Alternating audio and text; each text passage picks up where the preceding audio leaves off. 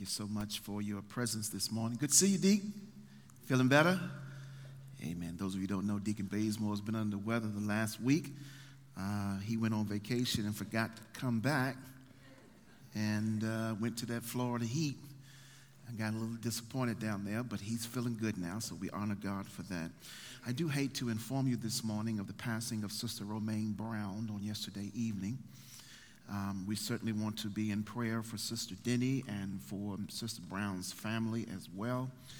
Um, but uh, I can certainly say without question it was a peaceful journey. Uh, her transition was quite peaceful, and uh, we just honor the Lord that she no longer has to go through the challenge in which she was encountering, uh, but now she lives at freedom, and her body has transitioned from that of pain to now that of praise. And we honor the Lord for her privilege of being able to do that. Amen. I want you to join me this morning in 1 Kings chapter 18. 1 Kings chapter 18. And I want to read selected passages this morning, 1 Kings chapter 18, as we continue our journey in comprehending through the life of the prophet Elijah what it means to be challenged by silent killers. In his case, we're soon to see it will be eventualized the killer of depression and how we live behind the mask on a daily basis to mask that challenge to which we're constantly encountered with. But yet we're learning our hope through the life of Elijah that although we may have those masks to which we wear, we still can be victorious if we trust the Lord and believe that God's word will indeed bring us out and provide for us the necessary vision that we need to be victorious. Uh, let me also highlight, I also want to say thank you so much, Sister Tamara. Sister Tamara provides the percussions for us when the Zik Choir is singing, and she does such a wonderful job. Thank you so kindly. Uh, I like those little chimes that she throws in there that, that just makes it sound so sweet and peaceful. 1 Kings chapter 18, let's begin at verse 1 and 2. Now it came about after many days that the word of the Lord came to Elijah in the third year, saying, Go show yourself to Ahab, and I will send rain on the face of the earth. So Elijah went to show himself to Ahab. Now the famine was severe in Samaria. Drop down to verse 7. Now, as Obadiah was on the way, behold, Elijah met him, and he recognized him and fell on his face and said, Is this you, Elijah, my master? And he said to him, It is I. Go say to your master, Behold, Elijah is here. And then, if you would, drop down to verse 16. So Obadiah went to meet Ahab and told him. And Ahab went to meet Elijah. And it came about when Ahab saw Elijah that Ahab said to him, Is this you, you troubler of Israel? Amen. You may be seated. There's an episode in the life of Jesus you may very well be familiar with. We call it by way of caption when you read it in the text, the Mount of Transfiguration. It's a moment in which Jesus and the disciples ascend up on the top of a mountain. And while they are there, something revelatory happens in the presence of those disciples who are with Jesus Peter, James, and John. What happens is that while they are on top of the mountain worshiping, Elijah and Moses appears to the disciples. Peter becomes so overwhelmed by their presence that he asks Jesus, he says to Jesus, first of all, it's a good thing for us to be here, i.e., it's a good thing for us to be in fellowship with each other, and it's a good thing for us to be in this place of worship. And then Peter says, Lord, let us build three tabernacles here one for you, one for us, and one for those who have visited us. And the Lord kind of reminds Peter that this is a great place to be here on the top of the mountain in worship. But the real work takes place at the bottom of the mountain. There is a distance between worship and work. The distance is that when we go to worship, we go to be refueled, we go to be replenished, we go to refocus, we go to be re empowered, we go for prayer, we go for fellowship, we go to make sure that we have the interconnection between one another. We go to a mountaintop experience when we are here at the Mount of Transfiguration because the mountain in the Bible always recognizes and illustrates we have ascended up to the presence of God and God meets us there and something magnificent happens. But when we leave the mountain, we can only do the work of worship by way of ministry if we come back down to where the rubber meets the road. And it's the reality of where we have to deal with on a consistent basis. We, we can have a great time in worship on Sunday, but the real world, when we come out of these four walls, faces us when we go back to either a home that might be seared with disturbances, one that we are so glad to go to church because we get a chance to get a bit of freedom from that stuff at the house, or we have to go to another world in terms of our workplace to be confronted by people and systems that challenge us and that challenges our spirituality. But the real world is not necessarily here in these four walls of worship, but work takes place in a diverse setting where we're met by diverse people. So we find in the life of Elijah now as his ministry progresses. As we leave chapter 17, Elijah, we left him really in his prayer closet. For that is the analogy of what we find in Elijah. He is in Zarephath. He is using a room in the widow's house. Remember, we last left him where the widow's son has been met by sickness, which eventualizes in death. And Elijah takes the boy upstairs to his private room, prostrates himself over him three times, prays, asks God, give him his life back. His life comes back. Elijah brings the boy back to his mother, passes her mother, passes the son to his mother, and his mother says, Now I know that the words you speak in your mouth are the actual words of God. But now Elijah has to leave the prayer closet.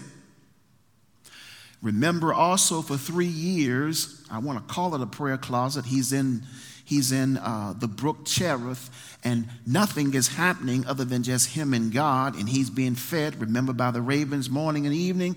He's drinking from the brook. But now he has to leave that prayer closet space of isolation and now he has to come and be confronted by the pathetic character of Ahab.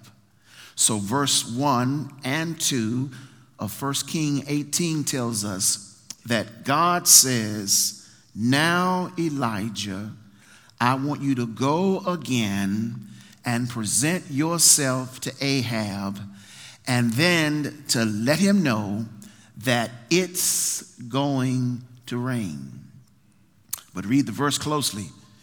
God tells uh, Elijah, Go and do what I say, and I will send the rain. All I want you to do is to do exactly as I've told you. Go and show yourself to Ahab. Now, Elijah has to go back to where he started from to confront Ahab one more time. And he has to do this because, in order for his assignment to come to completion, he's got to go back to the starting point that God initiated for him to begin his prophetic ministry. Sometimes God places us in strange places where he gives us a calling or he gives us an assignment and the assignment initially is troubling enough. And I get through the troubling initiation of the assignment, and I'm finally past that, and I'm happy because I got through it. I'm wiping my brow. It's over with, thank goodness.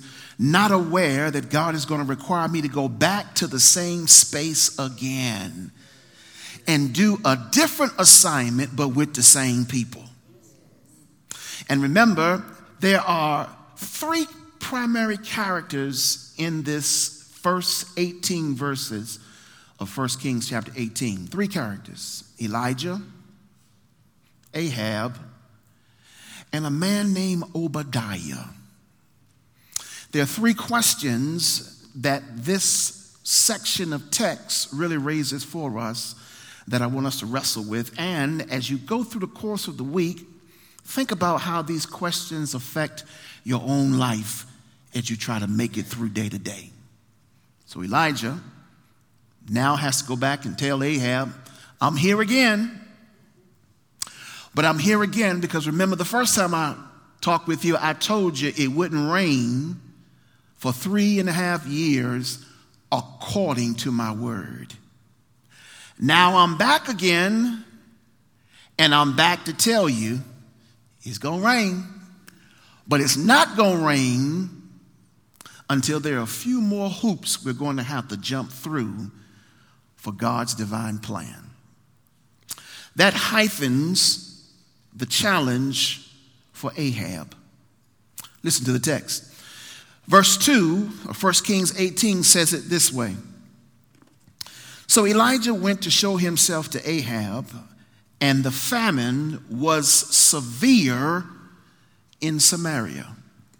So not only must I go talk to Ahab, but I've also got to go back to the strange environment to which I was so glad when he called me to Zarephath that I didn't have to deal with anymore.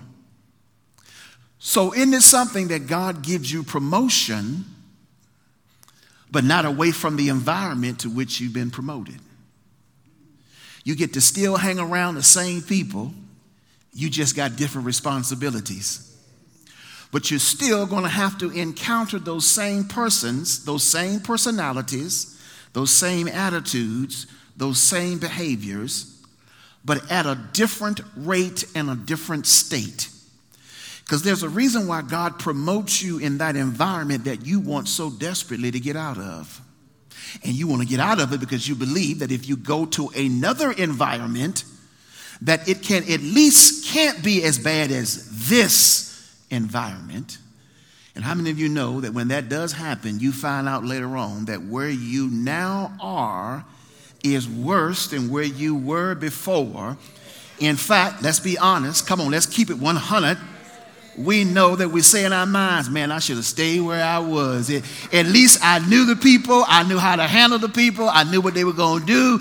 I knew what to expect every day. But I didn't got to this new level and I got to this new location.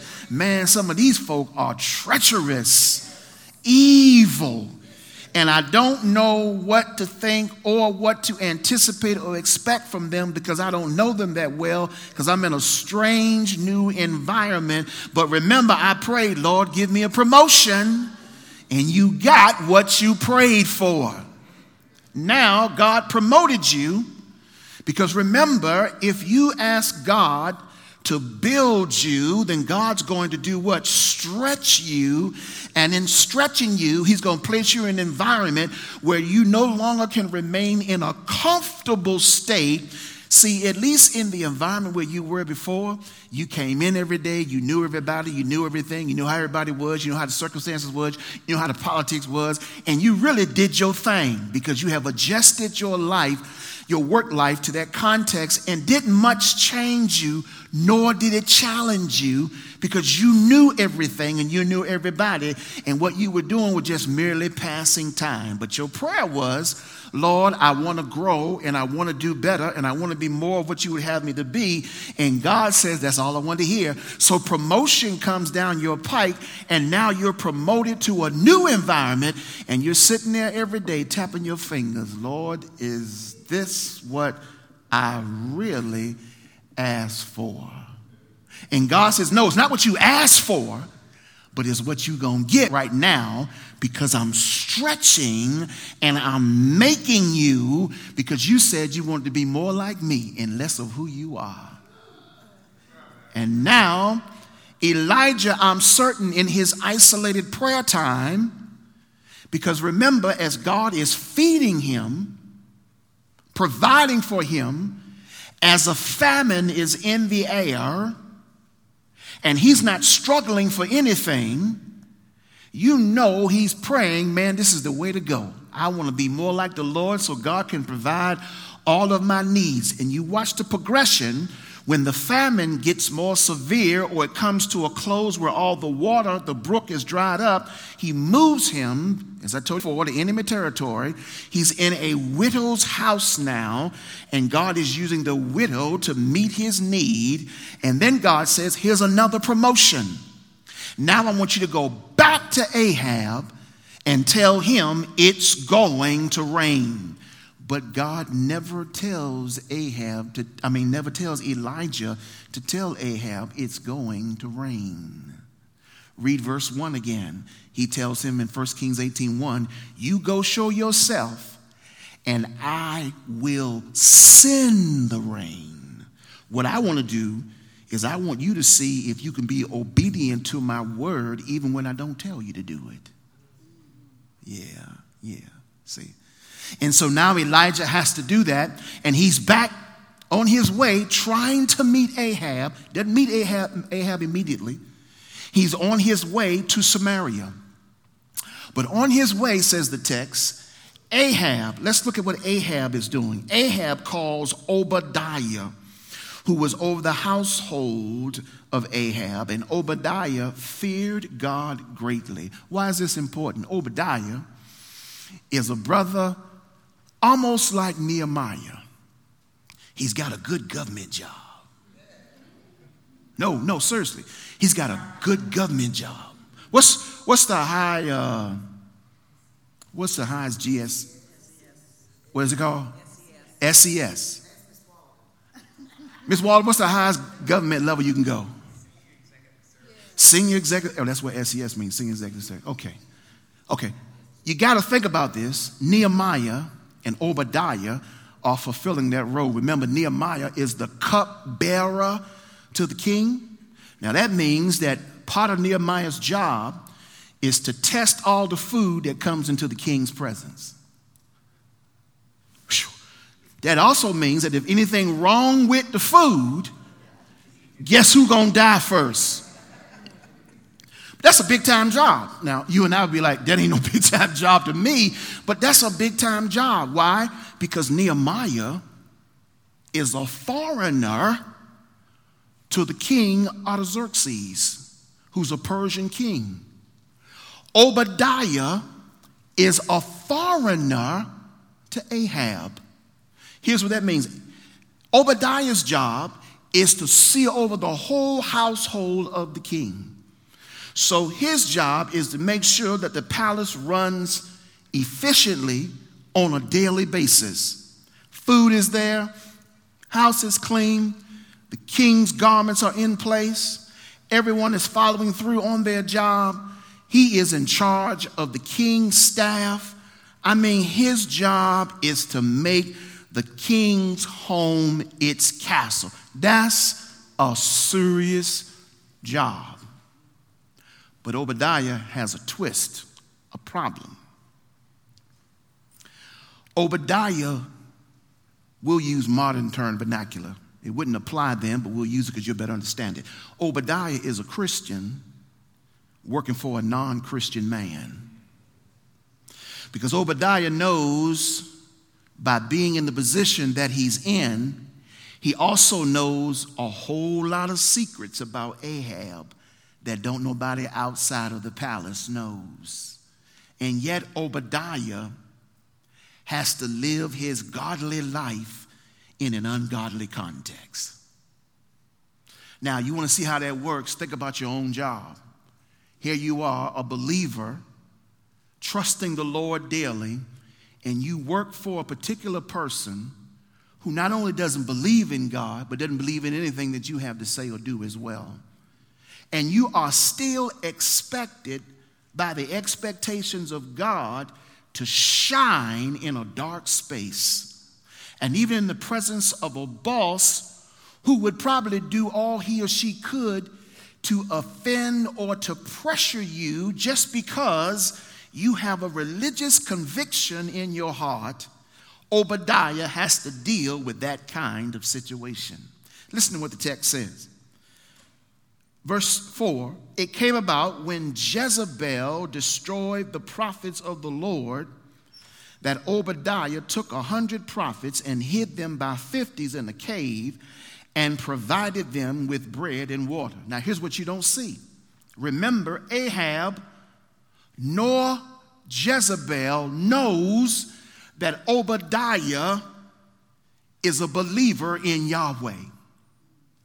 They don't have a clue that Jezebel, who sent out a word to kill all of the Hebrew prophets that you can find, Obadiah took his quote unquote Christian stand and said that I may not can save them all, but I can save some of them.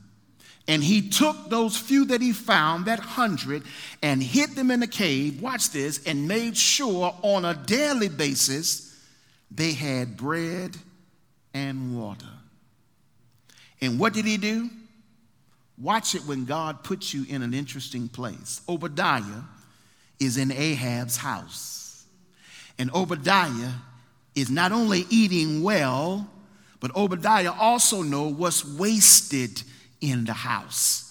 Can we suggest that what Obadiah did was, I mean, I can take it directly from the table, but I know what they're going to throw away later on tonight, and I will just simply get what's going to be thrown away and make sure it gets to the prophets who are hidden in the cave until God works out a way that they will be able to come back out in public. And God will do that.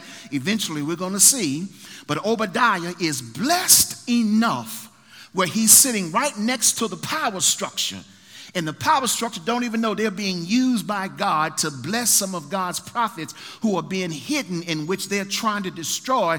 And when God has a plan for your life, doesn't matter what the enemy attempts to do, God will always make sure that there'll be the supplied need that you need to make sure that you'll survive whatever they're trying to challenge. There's somebody in the house this morning, they know there were some folk who tried to cut them out and cut them down and destroy them and tried to make their life a living hell. But what did God do? Every twist that they took, God was right there to provide a way to open a door. And every opportunity that they took to try to shut you down, God would always stand you up. Because even when you are in the middle of a space where you are working for somebody who is ungodly, you maintain your godly character and watch God work all things together for your good. Now, Obadiah was in a good spot I mean, he could have shown up, told some stuff on the king that could have messed up their whole entire life. But Obadiah knew this ain't the time nor the place, and it's also not my role. I'm not called to destroy the king. I'm called here at this point in time to save these prophets that I can save. And as a result of that, he ended up saving a hundred prophets and he hid them in a cave. Watch this. How would Ahab not know where the cave was? It's your kingdom. You should know where every crook and cranny is in this place. Ah, because when God is at work, God knows how to work it all for the good and he knows how to hide and keep. And you can walk right before them, they never see you walk right past them. How do I know that? Because the book of Acts in chapter 12 tells us that when the angels came to release Peter from prison one night, the prison guards didn't even see Peter as he walked out with the angels right before their face on out into freedom. Because God can work it like that. We got it like that.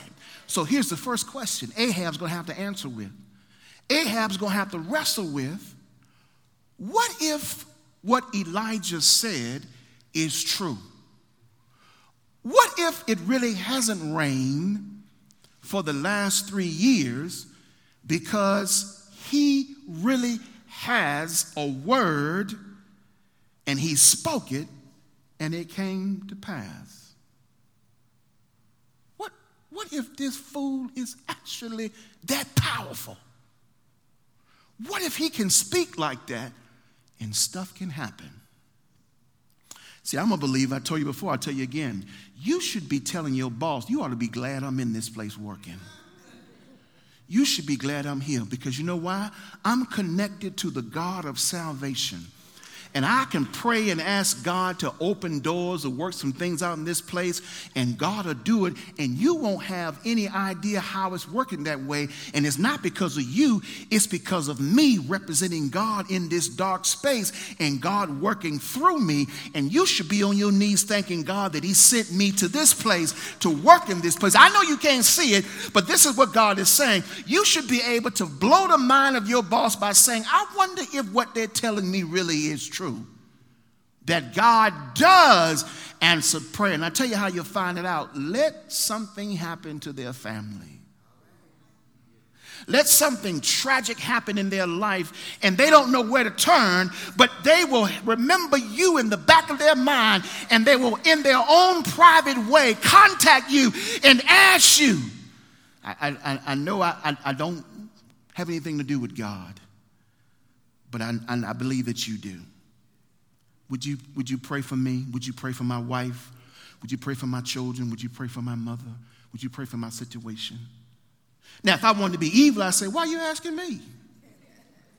No, you pray your own self. But that's not what God's called me to do. That's an open door. And what I'm going to do is say, you know what? I'm going to pray for you right now. And then I'm going to put you on the prayer list at my church. And then I'm going to remember you in my personal prayer time. And this is what I want you to do go to church this week. Find you a church to go to. If you don't know God, get to know Him. Because this is God's way of opening a door. Because the reality is, by you not knowing Him, God is trying to call you to a space where you can get to know Him. Now you're in a condition where the rubber is going to meet the road. You really need to know who God is in a very personal way. And then they'll walk away saying to themselves, I, I wonder Oh, and don't let that person get healed. Don't let that thing work out. Don't let that thing work together for the good. And they'll come back and you ask them, How's things coming along? Oh, I didn't tell you. It's working great. Uh huh. Didn't I tell you? I told you what prayer will do. And then they'll say in their minds later on, That they really do got that kind of power. No, it's not me. I don't have the power, baby. It's the person that's working in me by the name of Jesus the Christ. That's, that's where the power lies. But Ahab's going to have to wrestle with this. And that's your assignment. That's why you can't reduce yourself where you are. You got to stand tall in the midst of where you are and keep on declaring God's word in this house so that your boss can kind of wonder do you really know what you're talking about? But here's a better question Obadiah. Obadiah, a godly man in an ungodly context, is going to have to answer a question in his own life. Watch this as the text unfolds. So the Bible says in verse 5 Ahab says to Obadiah, Let's go through the land and see if we can find springs of water. And to all the valleys, perhaps we'll find some grass and keep the horses and the mules alive and not have to kill some of the cattle because the famine is severe. Now he needs grass, he needs water, he's in desperate need of these provisions. Verse 6 So they divided the land between them to survey it. Ahab went one way by himself, and Obadiah went another way by himself. Verse 7 And Obadiah was on his way, and behold, Elijah met him. And he recognized him, fell on his face, and said, Is it you, Elijah? Never met Elijah before, but heard about Elijah. No doubt probably got word Elijah is responsible for this drought because he spoke the word. When he meets Elijah, is it you? Look what Elijah says. Oh, yeah, it's me.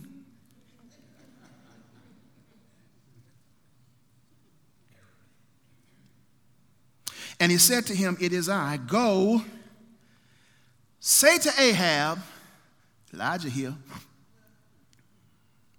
Elijah is here. Now, Obadiah is wrestling because Obadiah's got two things on his mind. Uh, number one, you want me to risk my job,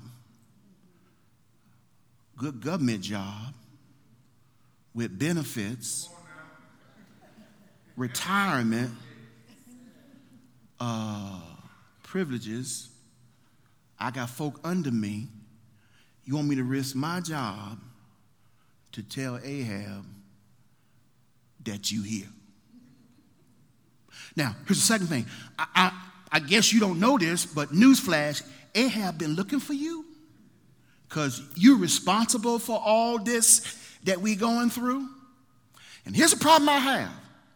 If I go and tell Ahab I found you, and you say you're going to meet him, and you don't show up, guess who Ahab going to come looking for? Not you, because obviously you're not there. He going to come looking for me, bro. Me. Uno, no, no, me.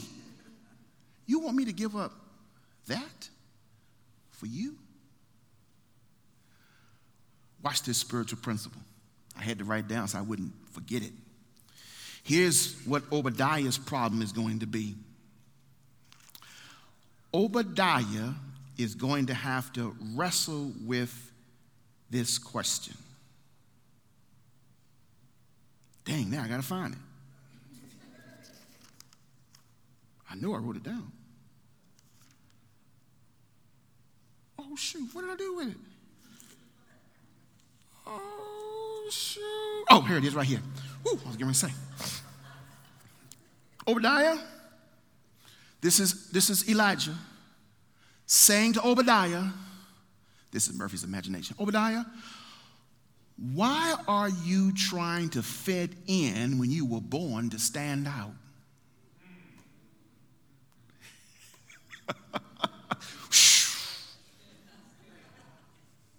Obadiah, you weren't born to conform to Ahab's expectation.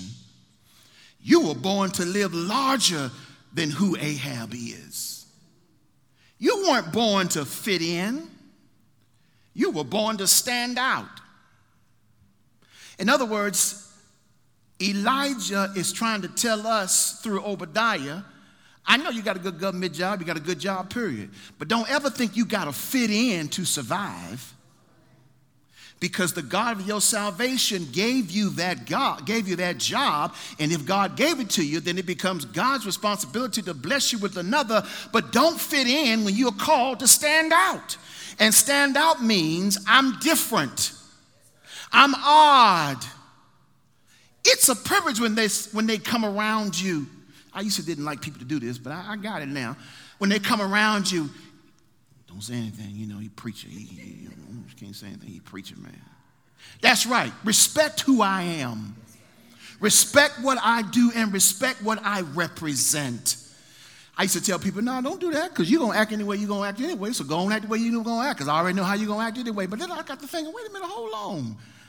I'm supposed to stand out. And whenever they come in contact with me, I should be persuasive enough to make a difference in their life. I remember there was a time, and God, God knows I know it's true, when I was a young boy growing up in ministry in Alexandria, we used to have alcoholics who were on the street corners. And somehow they could be drunk coming down Patrick Street, but when they got to Princess, right there at the corner of Princess and Patrick, and they saw that church, I don't know how, but on their way across them steps, they got sober all of a sudden, and sober enough where they could even sit down on them steps and just remain there until they got completely sober. Why? Because there was something about what that steeple represented that caused them to recognize that this place stands out in the midst of all of this darkness. And when they see you, they want you to fit in, but don't you dare fit in. You stand out because God put you there for a reason. Your light is meant to be a beacon of hope to somebody who may have an alternative lifestyle to a point where they need some direction to lead them back to the base of which they were intended to be. You are not meant to fit in. You don't adopt their language. You don't adopt their ways of existence, of their ways of doing. You be who you are as a Christian because you have a distinctive mark that causes people to recognize who you are, so much so that, again, when trouble comes down their pipe, they know exactly who to call you because your light is constantly beacon. And now Obadiah has to wrestle with do I keep fitting in or do I stand out? Because his challenge is do I go and tell Ahab what Elijah says to risk my life, or do I tell Elijah, man, you got to find somebody else? I am not going to risk what I had to work so hard to get. Watch what the text says. Fast forward, if you will. Verse 10 As the Lord your God lives, there is no nation or kingdom where my master has not sent to search for you. And when they said he is not here, he made the kingdoms or the nations swear that they could not find him. In other words, let me tell you this first of all, Elijah. Ahab been looking for you everywhere he go. He makes them swear that they have not seen you, nor could they ever find you. And if they are lying, look at the text. If they're lying, he'll take their life. But verse 11, now you are saying, Go tell Ahab Elijah is here. And it will come about when I leave you. Here it is that the Spirit of the Lord will carry you where I do not know. So when I come and tell Ahab he cannot find you, he will kill me, although I, your servant, have feared the Lord from my youth. Listen to what the text says. Has it not been told to my master what I did when Jezebel killed the prophets of the Lord? And I hid a hundred prophets by fifties in caves and provided them with bread and water. And now you tell me, go? Tell him I'm here? Elijah is here? Elijah says, As the Lord of hosts lives, before whom I stand, I will surely show myself to him. Check this out. Elijah said, Man, he's laughing. This, I know it's serious, man. No, I don't mean to be humorous, man, but for real, I'm going to show up. I'm going to be there. Because my assignment is predicated upon my presence of meeting Ahab. Obadiah says, I'm going to trust you. Elijah says, No, trust the Lord. And sometimes God points us to go and do some things we know is a high risk. But that's when God is stretching me to trust Him when I can't trace Him. And as a result, I launch out. So draw the analogy as I come to a close from Peter. They, they, they see Jesus walking on water toward them. They raise the question who, who is it? Looks like a ghost. And Jesus says, It is I. But Peter says, If it's really you, stretch me. That's Murphy's vernacular. Here's what he said Bid me to come out there where you are. And I have no way of getting out there. Don't miss this miracle. Don't miss this. I have no way of getting out there. Because anybody else can't, can't do that. that. There's no way they can get me out there unless I swim to where you are. But, but if you are a ghost, how can I find you? I don't know where you are. But if you are the Christ, command me to come where you are. And you know what the gospel says Peter stepped out of the boat and walked on water. Man, it take a lot of faith to believe that. It take a lot of faith to believe that. If you don't think so, I challenge you, go out there to Potomac right now Start walking. I, I will guarantee you, outside of one step, you, you'll be hollering like Peter, Lord, help me, because Rudolf Bultmann said that, that really didn't happen. He, he could be right, could not be right. I'm not arguing that point. Here's the point Bultmann says. But it's an analogy, it's an example to show us that God bids us sometimes to walk into the unknown and the impossible and not even know how we're going to get from point A to point B. But I just got to trust God. And now Elijah is telling Obadiah, you just got to trust me and trust the Lord. More importantly, that if I tell you that I'm going to be there, I'm going to be there. But trust God that He's not going to take me away and I won't be there. And listen to what the text says. Because Elijah also has a question he must wrestle with. The text says in verse 16 So Obadiah went to meet Ahab and told him, and look what the text says, and Ahab went to meet Elijah. And look what verse 17 said. When Ahab saw Elijah, he said to him, Is it really you, the one who troubles Israel? And Ahab didn't know he was setting himself up because Elijah says, No, it ain't me who's troubled Israel, it's you. Because you've forgotten in the book of Deuteronomy that God says, whenever you are a king, the first thing you must do is honor the Lord thy God with all thy heart and all thy soul and all thy mind. And you have left God to lead Israel to become idolater worshippers of Baal. And watch this. And Elijah says, We are now at a space, verse 18 not only have uh, I not troubled him, but because you've forsaken the commandments of the Lord and followed Baal, now, here's what I want you to do. Since the rubber gonna meet the road, I want you to call all your folk together. We're gonna meet at Mount Carmel. Now Elijah has to wrestle with this question. I'm talking big, do I believe it? Because Elijah said, first of all, it ain't gonna rain. It didn't rain. Now Elijah's back talking about it is gonna rain, but it's not gonna rain according to my word. And God is saying, you just go and show yourself to Ahab, I'm gonna send some rain. And now Elijah's saying, you know what? Let's escalate this thing. Let's, let's go on and find out whose God really is the God of salvation.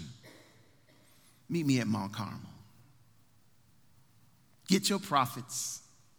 Look at the story closely. And then I'm going to give you benediction. Look at the story closely. Look what it says in verse, verse 19. Send and gather me all Israel. Elijah says, Get all Israel together. We going up to Mount Carmel. Then look what he says. Gather with them the 450 prophets of Baal, the 400 prophets of Ashereth who ate at Jezebel's table. Elijah says, Get all your folk together. Meet me at Mount Carmel. now, notice Elijah doesn't call no other prophets, don't call no other homies, nobody. Elijah said, Get all your folk together. We're going to go up to Mount Carmel and let's have a showdown. I don't want to tell y'all the end of the story, but I'm, it's too good to me now. I got to tell you now. I'm too close to the end. You know what happened when they get to Mount Carmel, don't you? They get there and build altars.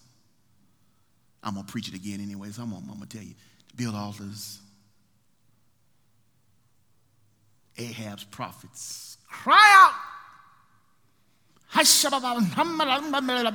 Come on now. Send some rain down here. Help us out.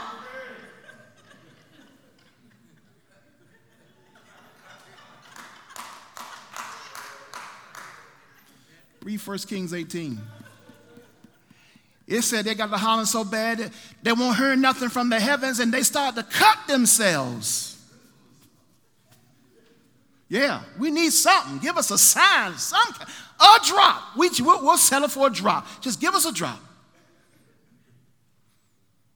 And then Elijah comes with a bit of sarcasm. Maybe your God on vacation.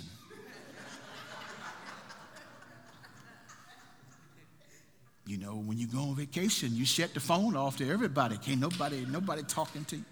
I don't know. Maybe your God's on vacation. I don't know. Cry harder, says Elijah. I don't know. They cried harder. Look what the text says.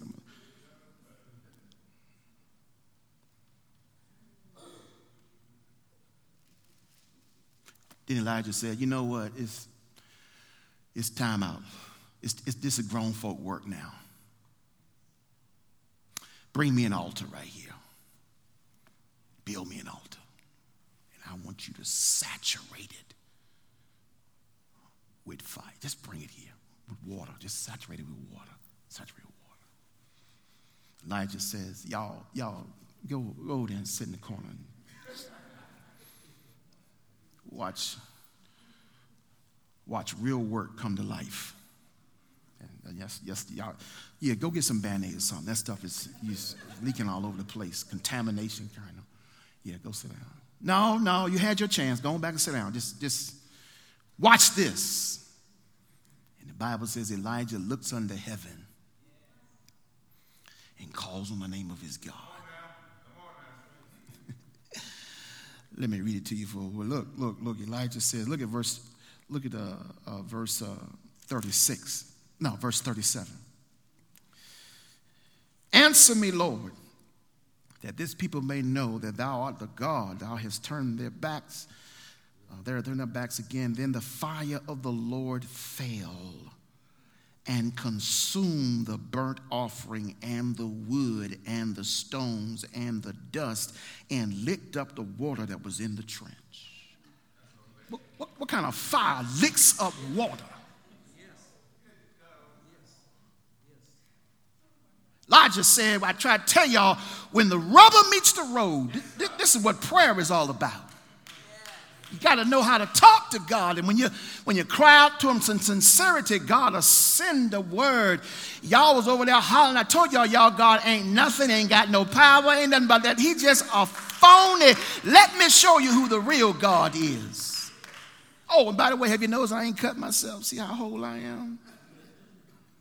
See, I ain't got no sweat. Because the God of my salvation walks with me and talks to me and I already knew that he was going to set this moment up. Look what the Bible says. The Bible says that he not only licked it up, and when the people, all the people saw it, what happened? They fell on their faces and they said, Lord, he is God. The Lord, he is God. We don't have to debate that anymore, said Elijah. We now know who God really is. The show ain't them prophets y'all talking about. And look what the text says, verse 40. Elijah said, Seize the prophets. Don't let one of them get out of here. No, make them all pay. Look what he said. So they seized them, brought them down to the brook Kishon, and helped them get laid to rest. That's one thing about living in the Old Testament you defy God, it was a quick death. Just folk just cut you out quickly. Then the word says, so Elijah went up to eat.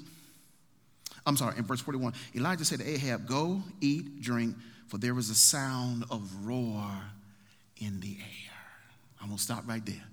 Because Elijah says now to Ahab, See, I told you, don't mess with me. I told you I knew who it was that answers prayer. And now I want you to see that what I said three years ago is true because now, if you just shh, can, can you hear a little rumbling in the air? There's finally now some thunderclouds showing up. We ain't seen none in three years. But I told you it wasn't going to come only according to my word. What's our lesson?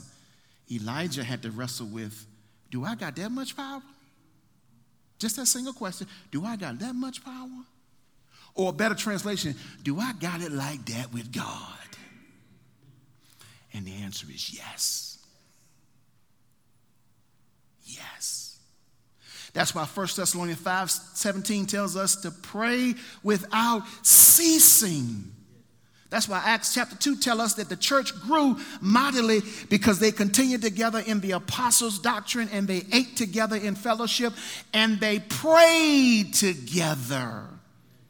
You got more power than you you don't even, you don't even have a, we don't even have a clue as to how much power we really have. But as the late E.M. Bounds says, Satan works hard to keep us busy from praying. Because even Satan knows if they ever start praying, God will open the heavens and send the rain. And some of you got a moment in your life right now, you wondering, Lord, I'm in a drought. I've been in a famine for a long time. When am I ever going to grow anything from this point on? And God is saying, Look unto heavens, the hills from which comes your help. Pray unto him. Seek the Lord while he may be found. Call upon his name while he is near. And he'll send the rains. He'll send the rains. All of this was done. It wasn't for Ahab, believe it or not. It wasn't for Elijah, believe it or not. It wasn't for Obadiah, believe it or not. It was done for Israel. Because as a nation, they had turned their back on God. And God says, as good as I've been to you, one way or another, I'm going to get you back to this space. You might want to ask yourself this question Are you as committed as you used to be? Are you as faithful as you used to be? Or have you allowed something to prioritize over God? And God is just trying to get your attention. You know, it's an interesting thing. There are warning signs. You can run and run and run and run, and the gas indicator will keep moving toward E more and more and more and more. And when it gets just about to E, there's a little illuminating statement comes on the cluster low in fuel, low in fuel. If you ignore it, won't be long, you riding high. All of a sudden, hesitation fits in, sits in, and it shuts down. And then you finally decide to look at the instrument cluster and you discover, oh man, I done ran out of gas. And you better hope and pray you're in close proximity to finding a gas station. The worst thing to do is run out of gas and got to walk five miles and you don't even have a gas can. And get, yeah, and no money, and then get there and try to figure out not only do I need a gas can, check this out. Go into the gas station say, Do you have a gas can? Yeah. I ain't got no money. Can you give me some gas? What? Give you some gas. Yeah, I ran out of gas on the highway, five miles back. And let me just say, the only way you're to sell it, you're to have to look post, shut down, struggling, gasping for air. You got asthma, everything. Just let everything come out. So bad that you go out in the front, he don't get no money, go out and sit on the front, just, just lay out on the front.